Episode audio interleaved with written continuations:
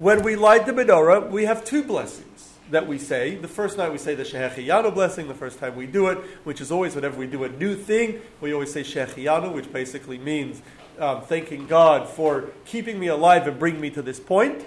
But uh, every time we do a mitzvah, we have the blessing Asher kideshanu b'mitzvotav v'tzivanu Baruch atah Hashem Elokeinu melech olam Asher kideshanu mitzvotav v'tzivanu Blessed are you, God, our God, the King of the universe, who has sanctified us with his commandments and commanded us, and then we say whatever the mitzvah is.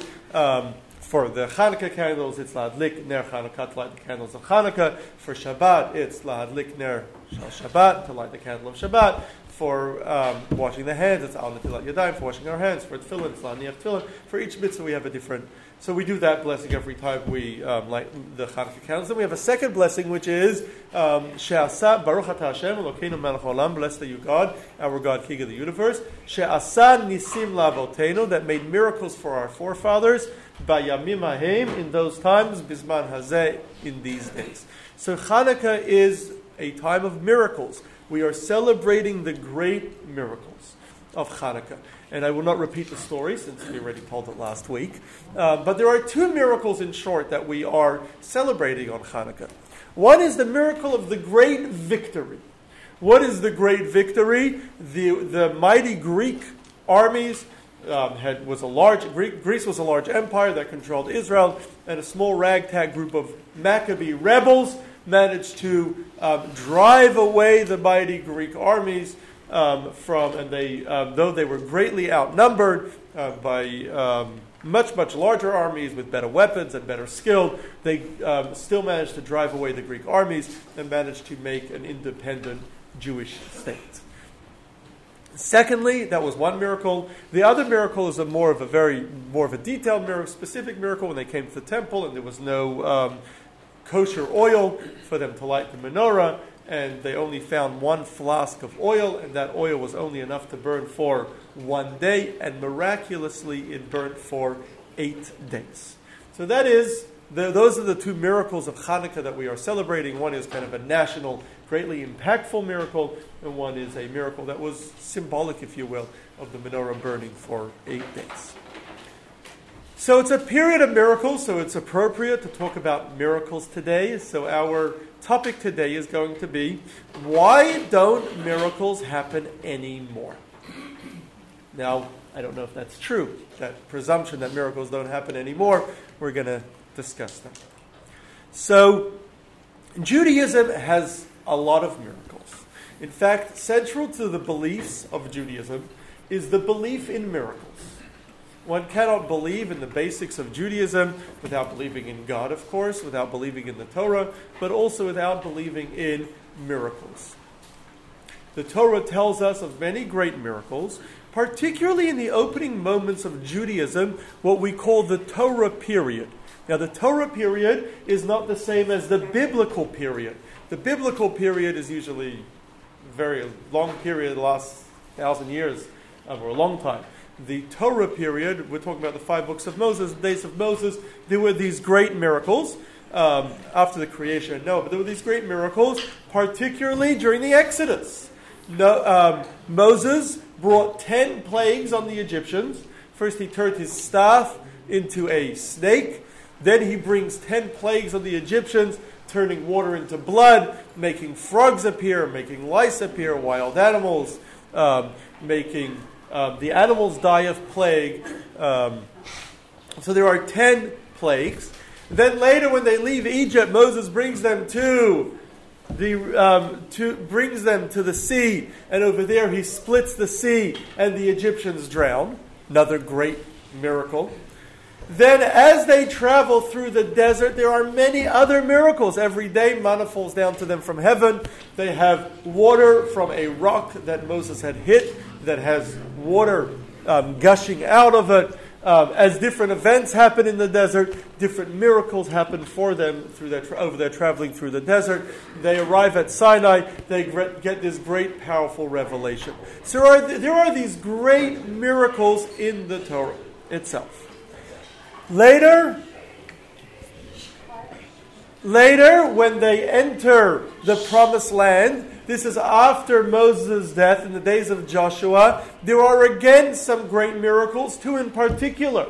First, when they crossed the Jordan River, instead of building a bridge to cross the river or wading through the river, the river is split. And then the first battle they have is with Jericho. And rather than besieging Jericho or um, trying to breach the walls, they march around the walls of Jericho seven times. And lo and behold, the walls of Jericho fall down. After that, we don't really have these great miracles happening in Scripture. There's a handful of others. Um, there's a handful of small ones here and there. Um, Elijah performs miracles, Elisha performs some miracles. There's a couple miracles happening later in Scripture. Not too many, definitely not as prominent. Um, there are some, but not a lot. Um, by the end, by the time um, of the exile from Babylon, there are, there are still some miracles. We have the story of Purim. We have um, Hanani, Mishael, and Azariah who survive a um, we have Hanani, Mishael, and Azariah who survive a um, fire furnace. We have Daniel who survives a lion's den. And then after that, once the biblical period is over, we seem not to have these great miracles anymore. We have the Hanukkah miracle, during, which is during the second, second temple period. Um, this is during Greek times, a little bit later, about 2,200 years ago.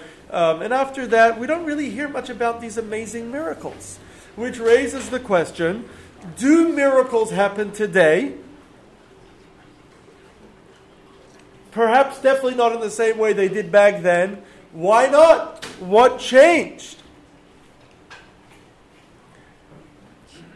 What changed? Why don't miracles happen the way they used to? Social media. Social media. Why?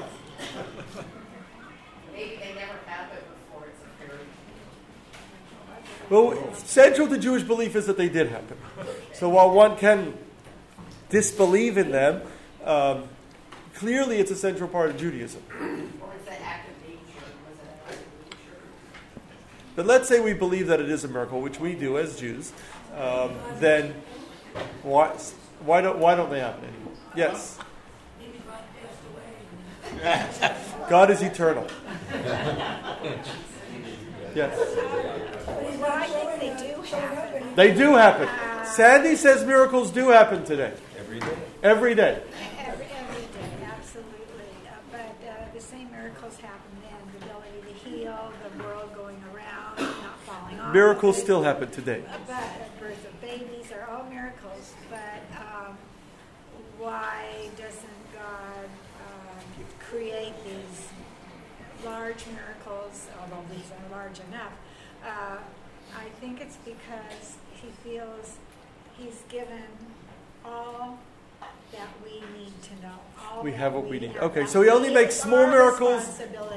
He only makes small miracles, he doesn't make big miracles. What about the formation of America and Israel? Those are big. miracles. Formation of America and Israel are miracles. We do have miracles Those today. big or those are significant? Are those big miracles or small miracles? What do you think? ones.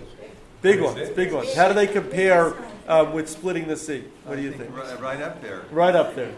Yes, Bob. Six day, six day war. The Six Day War is a great miracle. How does that compare with splitting the sea? Definitely compares to Hanukkah. Definitely compares to Hanukkah. Which one? There's two Hanukkah miracles. What? There's two Hanukkah miracles. Doing the battle. The battle one. Okay. Yes, and then I'm going to continue. Just a different perspective. You know, it seemed like Different back then, perspectives. yeah. Okay.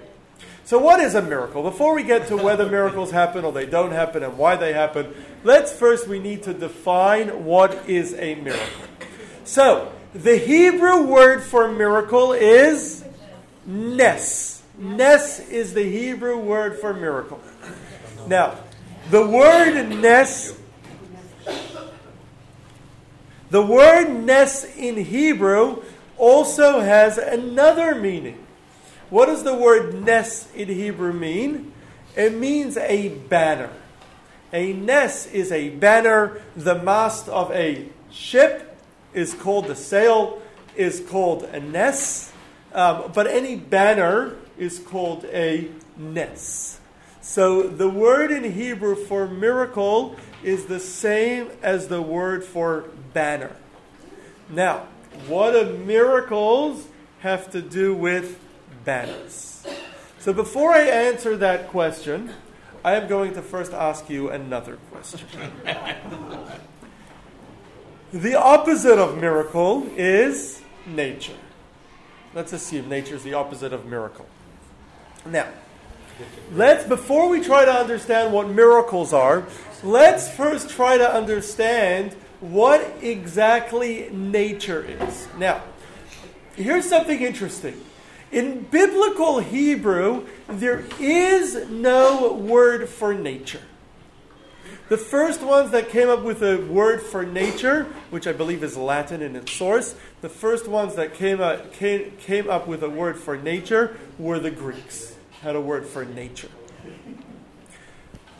In Hebrew, later in Mishnaic times, we started. We have a word for nature in Hebrew as well. The word for nature in Hebrew is teva. Teva is the word that we developed to use for nature. Now, the, the Latin word nature comes from the word natal, which means born, birth, right? Um, the Hebrew word teva comes from the word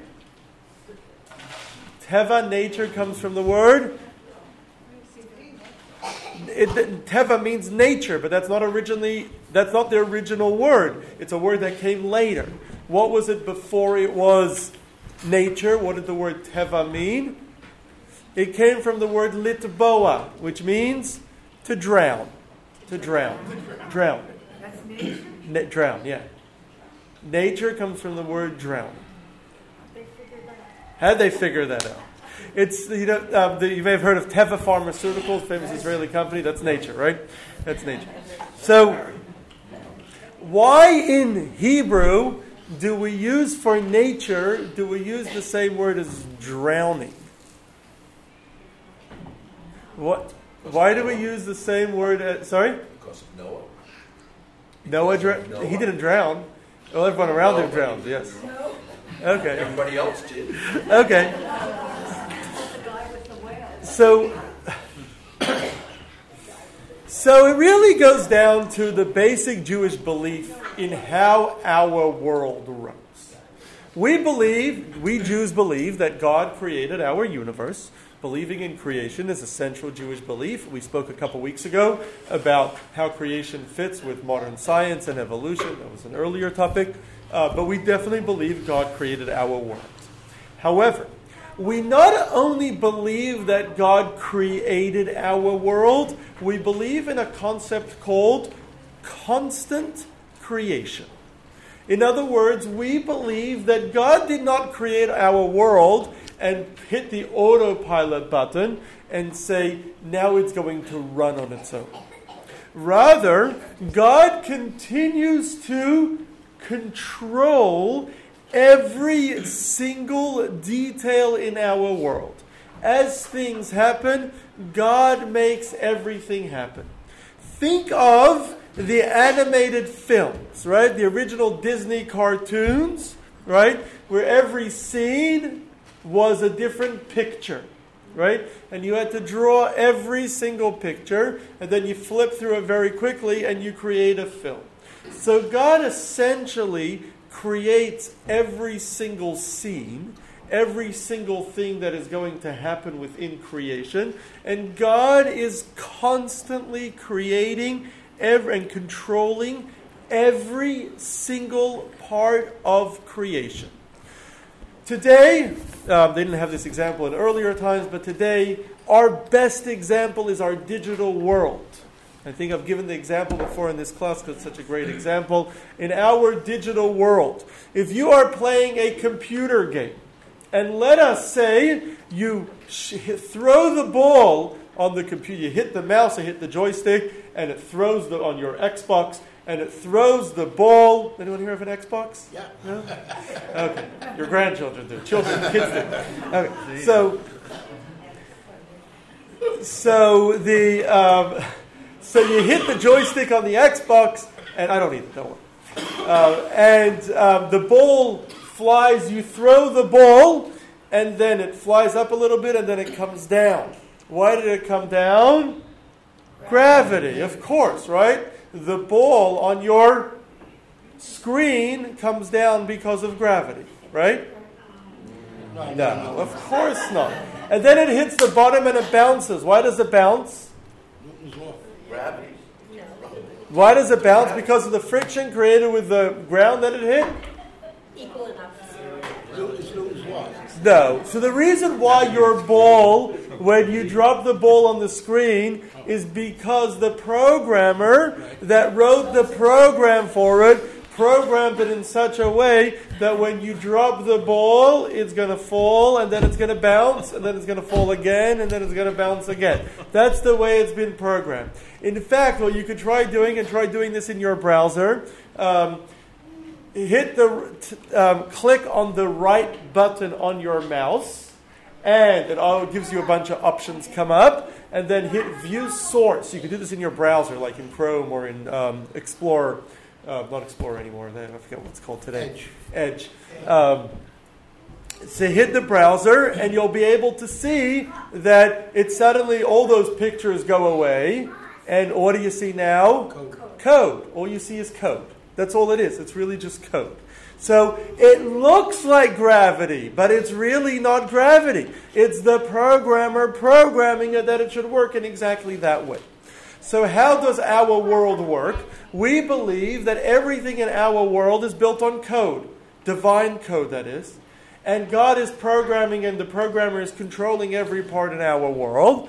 And he programs it in such a way that it looks like gravity. Every time you drop something, it falls. Why does it fall? That's the program. The program is just like on your screen. When you drop it, it falls and it bounces. That's all in the program. So it's all programmed that way, and you kind of take it for granted. That's the way it's supposed to work because that's the way the program works, but it's all really programmed that way. So, what then is nature? Nature doesn't really exist, it's not a real thing. That's why originally in Hebrew there was no word for nature. Because nature never actually exists. There is no such thing. It's just the program. So, what then is nature? Yet nature is God doing, but not just God doing things, God making things happen in a systematic, predictable manner. God made a rule called gravity, and He wrote gravity into our program. The master programmer wrote gravity into the program. So now every time you drop the ball, it falls. Why? The program says it should fall. It's all the programmer making it happen. So God made everything happen in a very, very predictable manner, in rules by way which our world works. So what happens is you play your computer game. And every time you throw the ball on the computer game, say you're playing batting cages, and you hit the ball every time on the computer game with your joystick or with your mouse, you hit the ball, and it flies exactly as you hit it. And it moves exactly the way it's supposed to. And you make contact, your, your bat on the screen makes contact with the ball, and there it goes. And then it bounces perfectly. And then what happens? And so after a while, you kind of expect that's what's going to happen. What so much so that as you're playing your computer game, you're so engrossed in your computer game, you don't even realize that it's all programmed. You're so involved in your website that your your browser that you're on, you forget that there's a program. It's all just being programmed. But you don't realize that. You're busy on Google or whatever game you're playing or whatever website you're on, and then suddenly it freezes. Ever happened to you? Right? You get frustrated, right? Suddenly it freezes. You, then you realize it's just the computer, right? You were so engrossed in it, suddenly it freezes. Or suddenly there's a blackout and it turns off. And it, the whole thing disappears. But as long as you're engrossed in your program, you don't think about the programmer. You don't think that it's a program, it becomes expected. It happens so many times that it becomes expected. So the because it happens again and again and again and again and again, we expect it to happen again. We think it's going to happen one more time. The predictability of it makes us assume it will continue happening, and we forget there's a programmer. You don't even notice the programmer because it happens so in such a predictable way.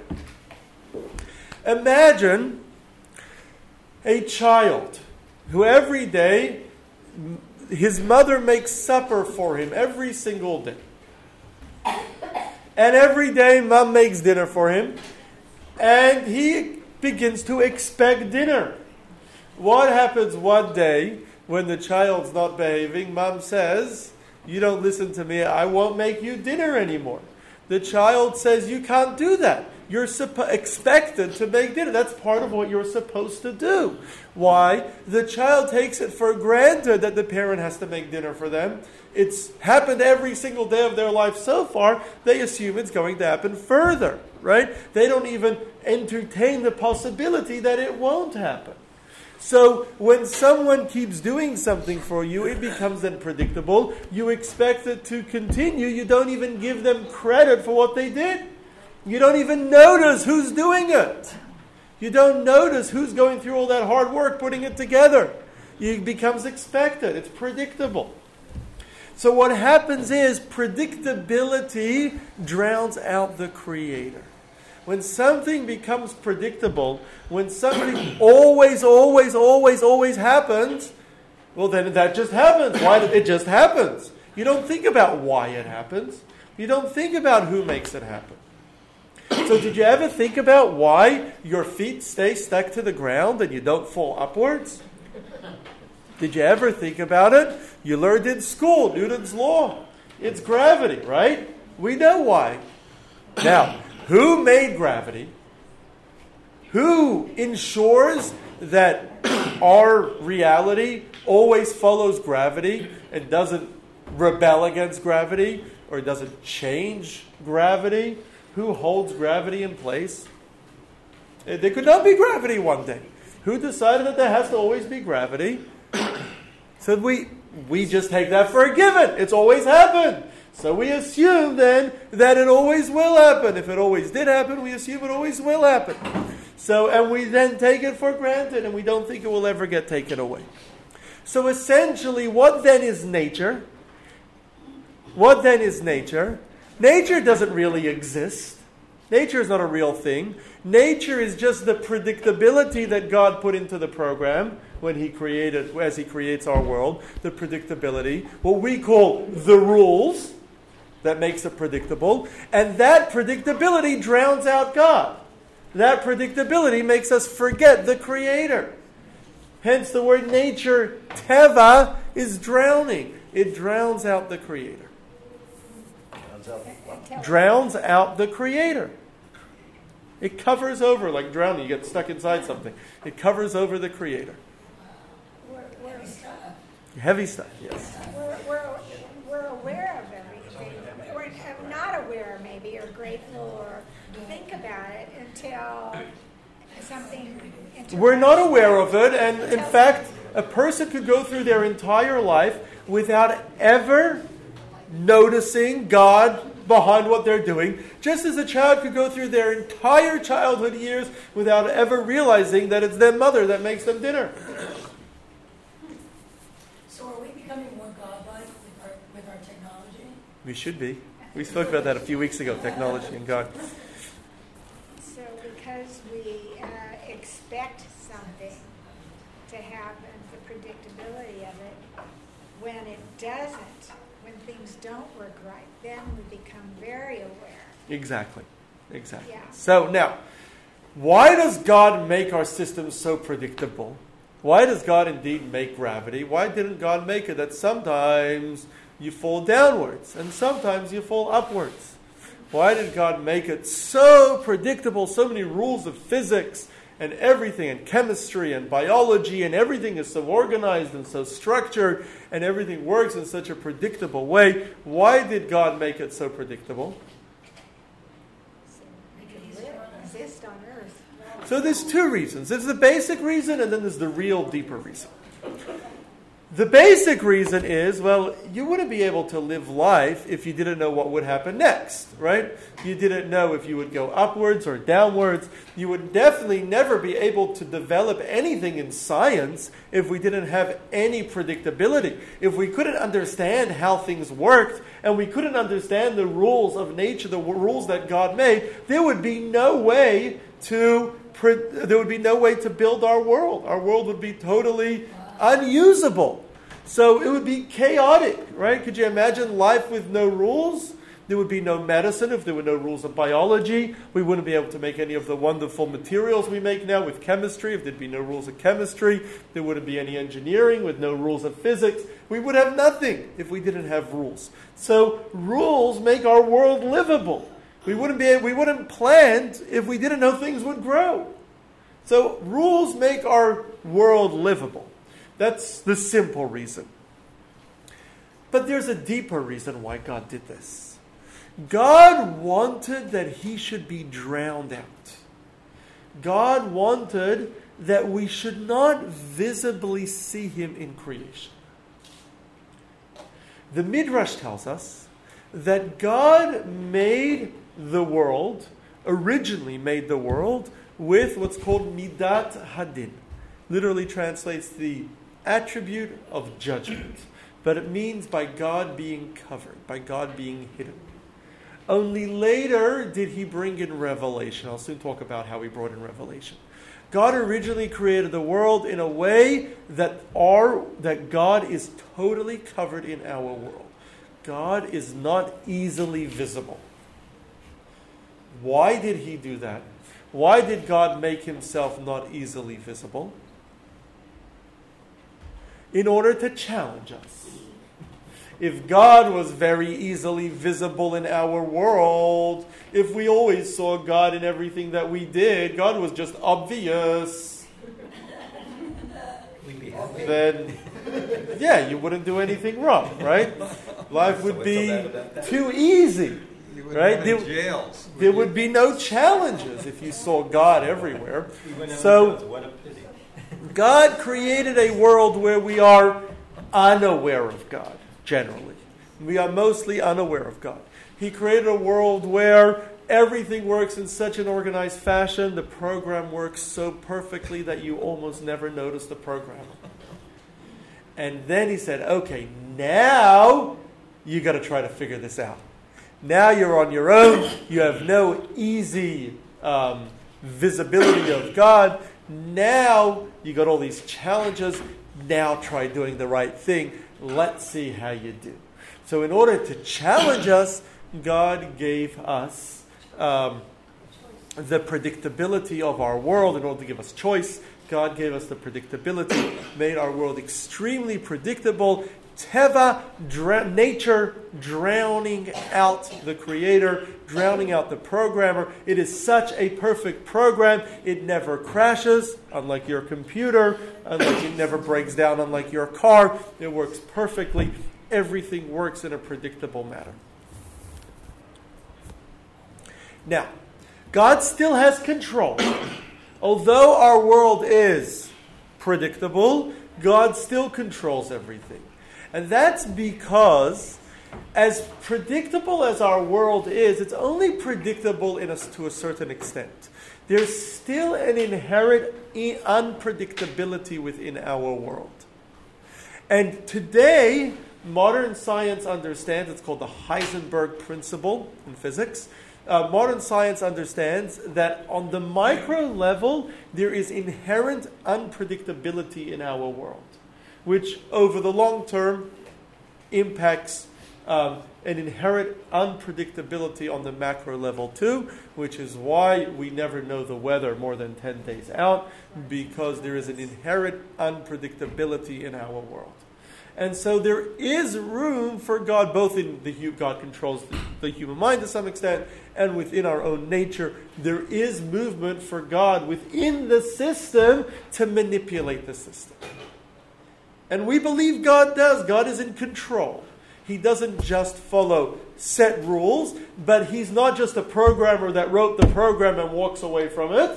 but God is actually the programmer who, as you're playing the game, continues to update the program and continues his programming as you're as you're playing. He's doing it as he's involved in our program and controlling every detail of the program as we're playing it, and he within the rules that he made, without breaking those rules, is able to manipulate the program.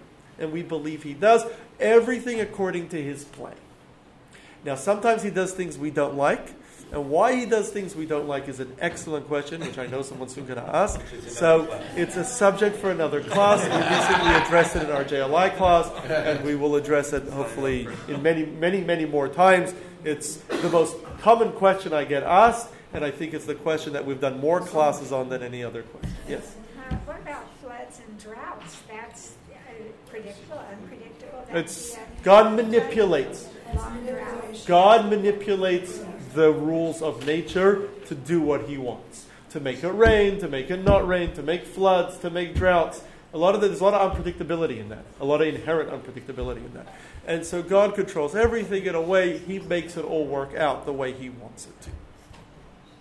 He has that power to manipulate our world without breaking the rules of nature that he created.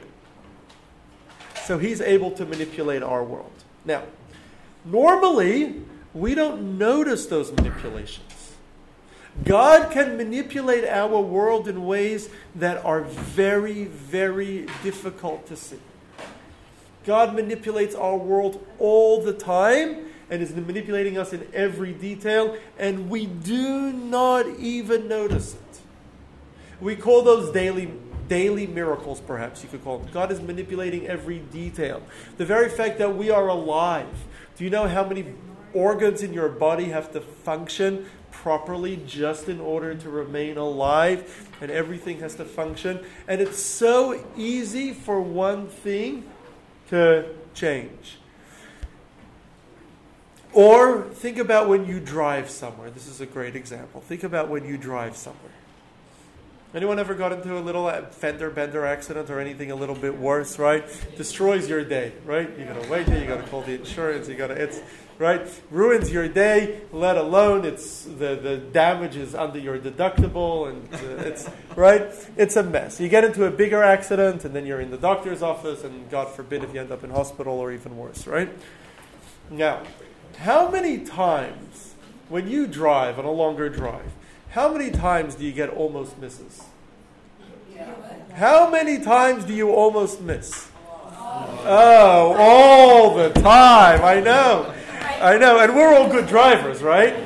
So, eh, all the time. Now, that one time that it happens, that one time that it happens, oh, why did it have to happen today? Why did it happen? But when you think about it, you got so close to that so many times every single day for those that drive daily. Every single day you have close hit, close misses where you almost did and you didn't. And your whole, you know, your day could have been turned around in a moment. How many almost misses do you get? And so we don't even realize that some of it has to do with our own, we control our, it to some extent, but not always. Sometimes those almost misses were not us. Sometimes the other person noticed it before us. Uh, they beeped or something. Um, and so we didn't hit someone. So, and we have, and this is not just in driving, this is in everything in life. There are so many almost misses today in medicine. We've, we've now, we've developed, um, we've developed scanning techniques or, um, uh, to be able to find all sorts of things that we were never able to, to find previously.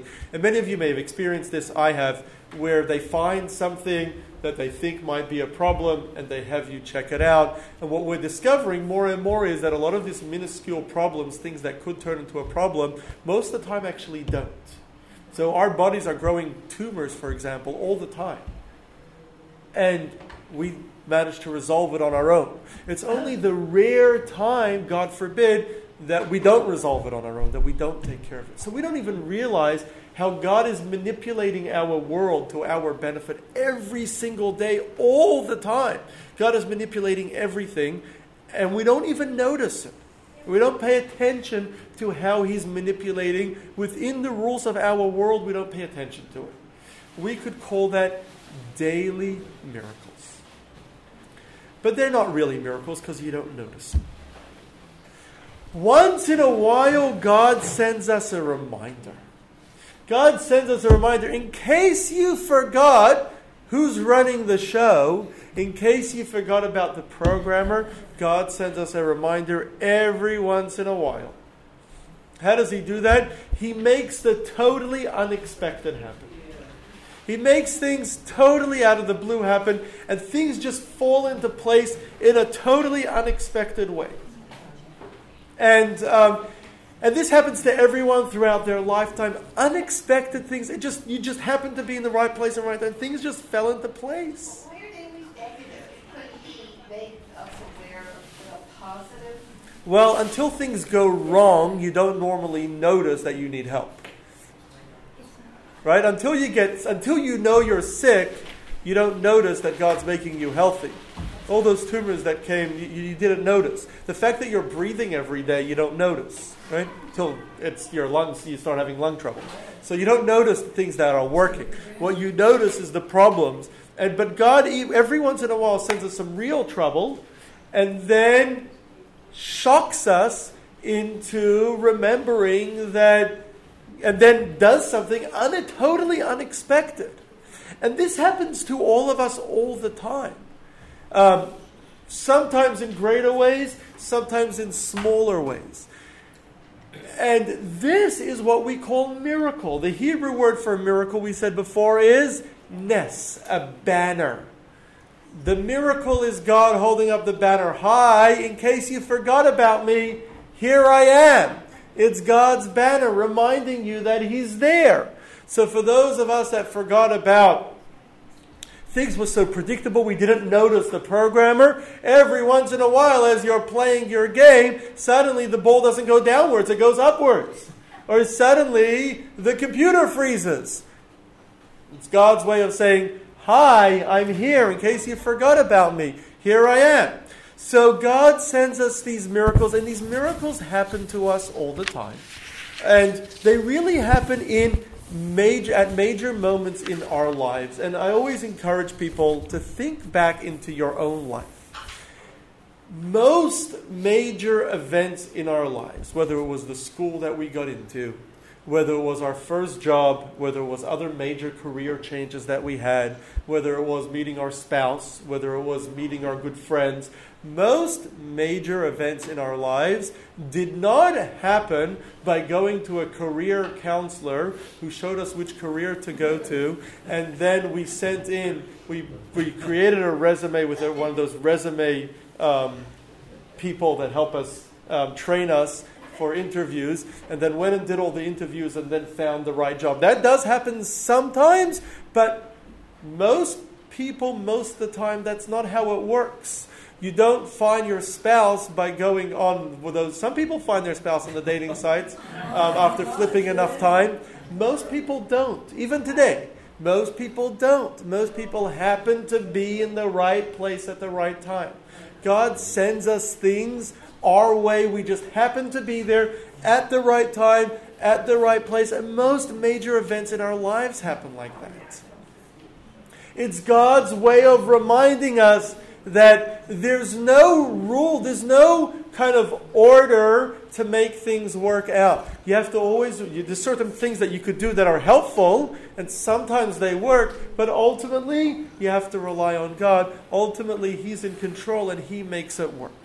So, God, throughout our lifetimes, makes these miracles on personal levels, on the micro, on personal levels, God makes us miracles. God also makes national miracles for us. And some mentioned earlier, we've had in our own lifetime, we've had many such miracles the creation of the state of Israel, the fact that they were able to create a state, uh, the Six Day War. Um, we, I gave a course on the Six Day War and studied quite a bit about it. Um, so, anyone who tells the Six Day War was a, not a miracle, it was a miracle. Um, in other words, the unexpected happened.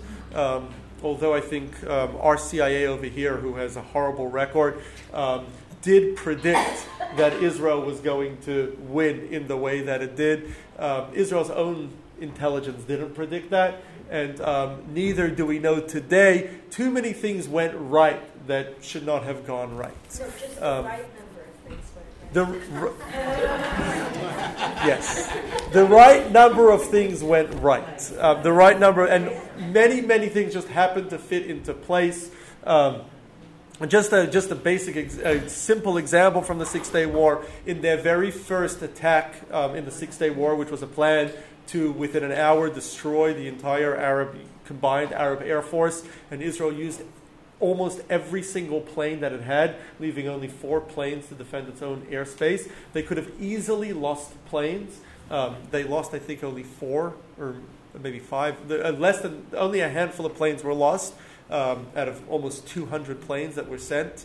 And not only that, to destroy the air force, they had they expected an average of, and Israeli pilots were really good, and an average they they expected that an average of 20 to 25 percent hits. They ended up with an average of over 50 percent hits.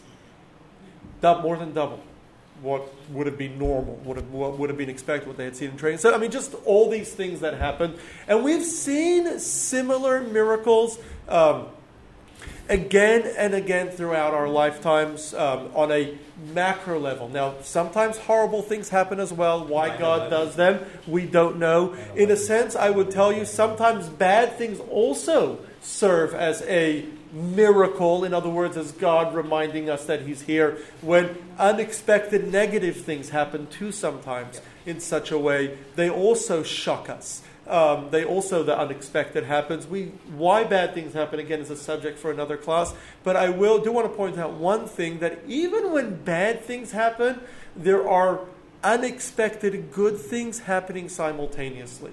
And there was a great book um, written. Um, there's a series called Small Miracles. Um, anyone heard the series? It's a New York Times bestseller called Small Miracles by Yitta Halberstam. Um, so there's actually in that series they have a book called Small. It's a great. If you haven't read Small Miracles, get it. It's it, there's a whole, it's a whole series. They have like I don't know how many books, bunch of them. Um, great, just stories of miracles, small miracles that happen in people's lives. One of their books is Small Miracles of the Holocaust. And what's amazing is speak to any survivor. There's a few hundred thousand survivors, six million were killed. Those few hundred thousand survivors, each one have these crazy stories about how they survived. They just happened to be at the right place at the right time. Each one um, is a crazy story. And we're actually going to have, in February, we have a fellow coming um, who discovered the unbelievable story how those 300,000 survivors survived um, because this woman in Switzerland managed to somehow convince Himmler to end the Holocaust in November of 1944. Rabbi Yossi spoke about it on Shabbos. It, was, it just it was just um, published recently, something that was really um, very recent discovery uh, that the Holocaust ended six months before the end of the war, saving about 300,000 Jews in an unbelievable turn of events. So even when these horrible things happen, also the unexpected good also seems to keep popping up. So God makes these amazing stories, these miracles, a nes, a banner. God says, Hi, I'm here in case you forgot about me. Here I am. Pay attention. Notice this. We could choose, some of them are more obvious, some of them are less obvious. We choose what we want to notice and what we don't want to notice. Sometimes people are stubborn and refuse to notice their miracles. Uh, but God sends us miracles all the time in order to. Um, in order to shock us, in order to remind us that He's there. But those miracles that God sends us, He doesn't break the rules that He made. God made rules, and He made rules in order to have a structure in our world, in order that everything should be predictable. And so, God, when He makes miracles, He doesn't break the rules to make miracles. He makes miracles by manipulating the rules. The right person ends up in the right place at the right time. There was something wrong was going to happen and it didn't happen for whatever reason. God makes miracles almost always within by manipulating the rules that he created in unexpected ways. He never breaks those, almost never breaks those rules. Because He made the rules. He doesn't want to break them. He wants that predictability to be there. Otherwise, the whole science falls away. Otherwise, our reality falls away. So He never breaks, almost never breaks those rules.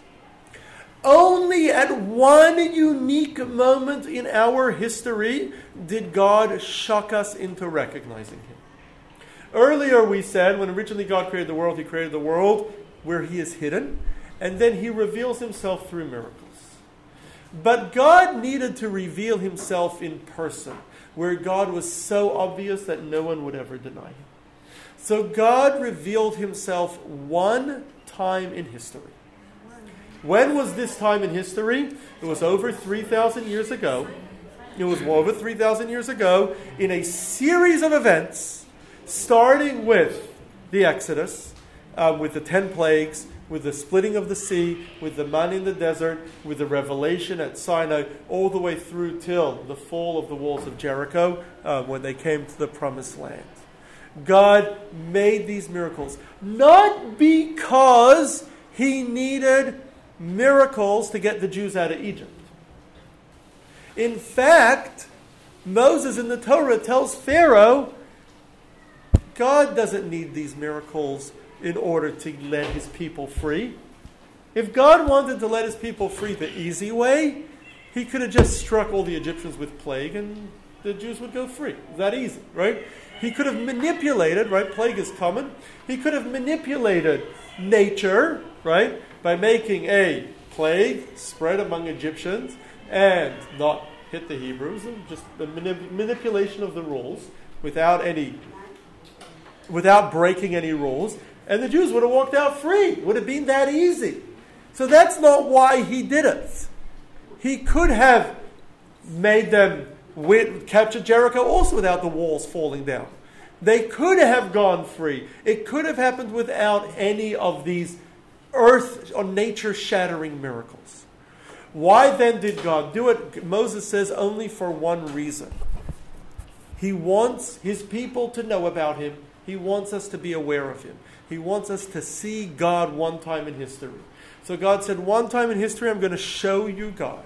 You're going to see that by the shattering the rules, by breaking the rules. Only one time in history. And that's it. I'm not going to do it again. I'm only going to break the rules one time in history. Now, there were other times in earlier biblical times, there were a handful of times where God broke the rules again on much smaller levels. There were a handful of times that God broke the rules for a different reason, in, uh, each one for its own unique reason. The last time that we have recorded that God actually broke the rules was the Hanukkah miracle with the oil, where God wanted to show them that although many Jews at the time were Hellenists, and um, in other words, they had adopted Greek ways. The Maccabees had won the war, but they hadn't yet won over all the people. God wanted to show the people, um, want to show Himself to the people. It happened then. We don't have a record of it happening since. It may have happened on a small scale that was not widely recorded, um, but God generally only broke the rules by the Exodus and doesn't break the rules since. Now, it would be really nice if God did. It would be really nice if God showed himself to us. It would be ext- really great if God showed us a sign. And not a sign where the unexpected happens. That happens to people all the time. When people turn to God and say, Show me a sign, and they cease. It's the unexpected happens. But it'd be really nice. But even then, if the unexpected happens, you can easily say, Well, it just happened, right? How do you know it's God? So it'd be really nice if God actually made real miracles, splitting of seas, uh, miracles that shatter nature. That would be great. And people ask all the time, why doesn't God just show me? It would be great. Except He chooses not to. He doesn't want to because it'd be too easy. It'd be too easy if we had miracles. God said, I'm doing it once and once only. You're on your own after this. You've got to figure this out yourself. So he only did it once. He's not going to do it again. What he does, though, is he still shows us miracles that don't break the rules. Miracles when the unexpected happens, when we get to see how God is manipulating nature. we get to see where everything was going wrong and we turn to God and then suddenly things turn out and it happens all the time and I see it all the time. I see it in the community, it happens to people um, and many people can tell you stories. And sometimes we seem to notice it and sometimes people just ignore it. Sometimes a miracle happens, God sends their way, and another one happens, and they choose to ignore it. And ultimately, because God made these miracles all within nature without breaking the rules, it really is up to us. It's up to us to choose to notice it. It's up to us to choose to notice God when the unexpected happens or to choose to ignore it. But we do believe that there are miracles every single day. If we only notice those miracles, if we only pay attention to those miracles, we are able to see God within those miracles.